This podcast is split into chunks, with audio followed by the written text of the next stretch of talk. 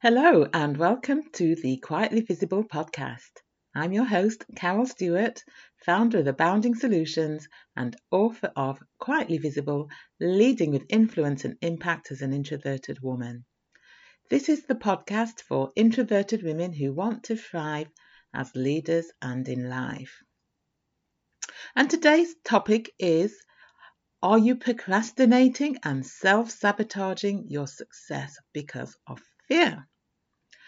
Now, as we come to the end of the year, and this will be the last podcast for 2021, a lot of people will be reflecting on their year, their achievements, what they've achieved, what they've not achieved, and why. And oftentimes I see people who haven't achieved what they wanted to achieve because of procrastination. And many people mistakenly believe that people who procrastinate are lazy or lack motivation. And whilst this may apply to some people who procrastinate, it doesn't apply to all. I regularly work with successful senior leaders who are ambitious high achievers but are not achieving their full potential because they self sabotage by way of procrastination. They're hard on themselves, they underestimate their achievements, and they often experience imposter syndrome. But they haven't yet made the connection between self sabotaging their goals by procrastinating and the underlying reason for doing so. And what underpins procrastination for them is fear. And most often, this is a fear of failure, fear of not being able to live up to expectations, or a fear of rejection and for many of them, their academic and career achievements demonstrate that they don't lack motivation and that they're most certainly not lazy. But they are torn between this desire to succeed, to make an impact and a difference, and the fear that engulfs them. And some of the common scenarios that are presented to me time and time again include um, not doing the things that will enable, will enable them to perform at their best in meetings or in other situations. And so, um, as we know, for many introverted leaders, speaking up and being heard in meetings can be challenging. And this is because of the way that most meetings are conducted. And with all the being put on the spot to give a quick response and not having that thinking and reflection time that enables them to process their thoughts can create an anxiety and worry about performing in meetings. And when they feel like this, they often don't speak up as they would like to, or when they do speak up, they're not speaking up in their power, as we call as I call it, in that they are often coming across as or, lacking that presence or they're coming across as um, lacking confidence or they're coming across as apologetic. And this is um, then creating a, as I've said, anxiety um, and affects their confidence and they start to doubt themselves as well. But some of these challenges can be counteracted by preparing mentally and emotionally in advance so that you go into the meetings feeling at your optimal rather than stressed.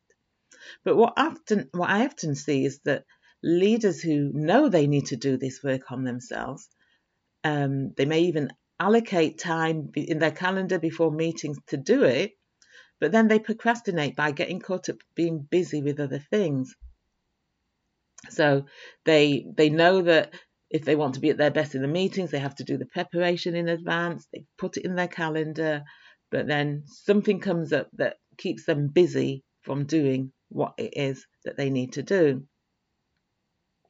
And this is like a, a delay tactic without them even realizing. And when we sort of dig deeper, underlying this is a fear of rejection uh, and a fear that they will go into the meeting or whatever situation it is. They'll confidently put their views forward um, only to have them shot down. So rather than putting themselves through this without even realizing, they procrastinate and they end up self sabotaging. And consequences of doing this means that they're frustrated. They're not having that presence when they're in the meetings and they're not commanding the room and they're not making the impact that they would like to make and the difference that they would like to make. And this in turn affects their self confidence. And I see this time and time again. Um, and if you if this is if this is you and you know that meetings are not your best place or because of how your meetings that you attend are conducted they don't allow you that thinking and reflection time where you can process your thoughts before you give a response and you're not doing the preparation in advance What's the reason for that? Mm, that's my challenge to you. What's the reason for that? You know that to be at your best, you have to do certain things. So, in order to perform at your best, what's the reason for not doing that? What's the reason for not putting yourself in the best position to be at your best? Unless there's something else underlying that is affecting you. Um, and with my clients, invariably there's no substance to their fears. Um, and they often stem from early life experiences where they've either been made to feel that they're not good enough or um, they have been put on a pedestal and they feel that they can't live up to expectations. And this is carried through into adulthood without them even realizing that that is where it started from or that was what um, is at the root of it. But by getting them to rationalize their thoughts and beliefs um, and look at how their way of thinking and how that behavior isn't helping them, it helps them to put their situation into perspective. And by knowing that they're prone to self sabotage in this way, and by making it a, a deliberate, intentional practice to do the work on themselves consistently prior to meetings, they learn to manage those negative emotions um, and they go in there feeling a lot more confident and better prepared. And I, you probably heard me say this before. It's it's a bit like brushing your teeth every every morning and every evening, hopefully, you brush your teeth, and you do that without thinking because it's become so ingrained in you that you need to brush your teeth in order to maintain oral health. But yet, when it comes to these things, and you've heard me mention this before, where, which help to um, maintain our thought life, a healthy thought life, we don't do those things. And that's because we've, we're not accustomed to doing it, or many of us aren't accustomed to doing it. But by creating those habits whereby you are regularly checking your thought life, because as I've said before, just because you think it, it doesn't mean that you have to believe it. And so by by doing this and managing their emotions, they confidently go into those situations with presence and a confidence, an air of confidence, and they hold their own. And so that means that if they do get shot down, that they're confident to hold their own and stand up to them. Not being consistent in the activities that will help you achieve your goals because of the fear that you won't live up to expectations is another scenario that I see. Um, and in this sort of situation, they are hard on themselves and they play down their achievements. Even though they may have excelled, they don't see their achievements as anything special. So to other people, they might be like, wow, gosh, she's achieved this or she's achieved that.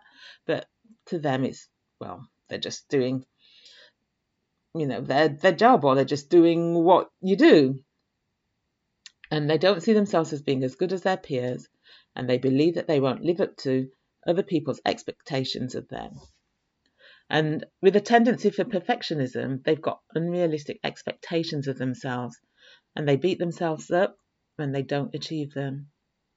But despite this, they achieved what is a required of their roles. But they put a lot of pressure on themselves and it's quite stressful. And they know that to achieve their full potential, there are certain things they need to do consistently to create new helpful habits. So, for example, they know that when they're tired, they're more likely to experience imposter, imposter syndrome and that negative self talk or a lack of self confidence or other self limiting beliefs. Or they know when they get sufficient sleep at night and start the day with a clear head or meditation and exercise that they are their optimal. But instead, they procrastinate, they stay up late watching the latest Netflix series or other distraction, then they don't get enough sleep and they feel tired in the morning. And then because they're tired, they don't get up as early as they'd like to, and so they don't have the time to do those things that set them up to be their best possible selves. And then, because they're not at their best, the negative chit chat goes on in their mind, telling them that they're not good enough. So, by raising their tolerance levels and not being so hard on themselves, they don't set themselves unrealistic expectations. Um, Self acceptance enables them to believe that they are good enough and acknowledge their achievements. Another scenario is where they stay too long in a comfort zone because they're afraid afraid of stepping out and failing. And so they the environment that they're in may be toxic, it may be dissatisfying, but it's they tell themselves, well, better the devil you know than the devil that you don't know. And they procrastinate about doing anything to find a more satisfying role because staying in the comfort zone trumps the fear of failure, of stepping out and doing something different. And they know what they need to do or what they want to do and what is needed to achieve it. And they recognize that there isn't scope to do what they really want to do in their current role or in their current organization. And they may also feel guilty about leaving because it's such a nice place to work and the people are nice and their employer has been good to them. And the thought of stepping out into the unknown can lead us to believe that we will fail. And when we overfocus on failing, this can instill fear. By addressing those fears and putting the situation into perspective, it can help you to rationalize the situation and give you the confidence to know what it is that you want to do. And so if you find yourself in a comfort zone, take steps out of it.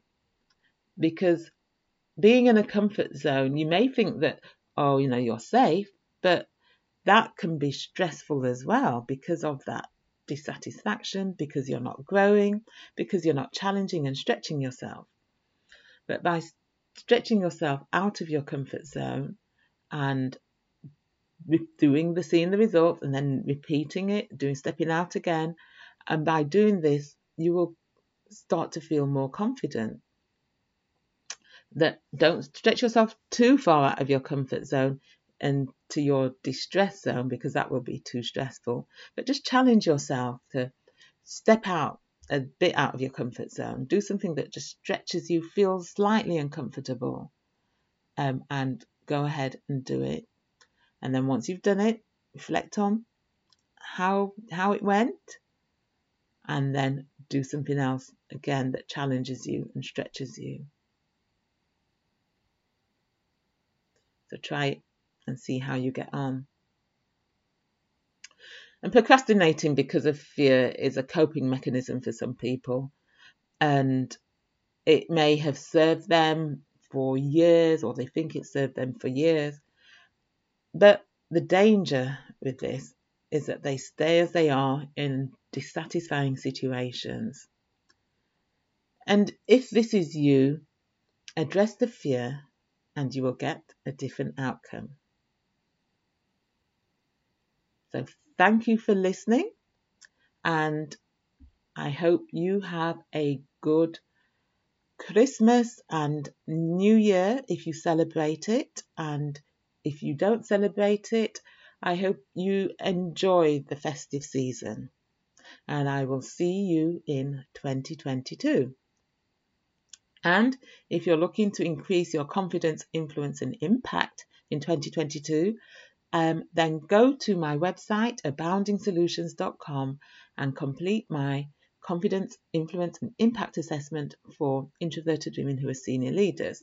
And that will give you some ideas about the areas that you can focus on and develop. And if you're not part of my high achieving introverted women community, then do find us on Facebook, the High Achieving Introverted Women Facebook group, or on LinkedIn, the High Achieving Introverted Senior Women LinkedIn group, and that is for introverted women who are senior leaders. So, until the next time, bye.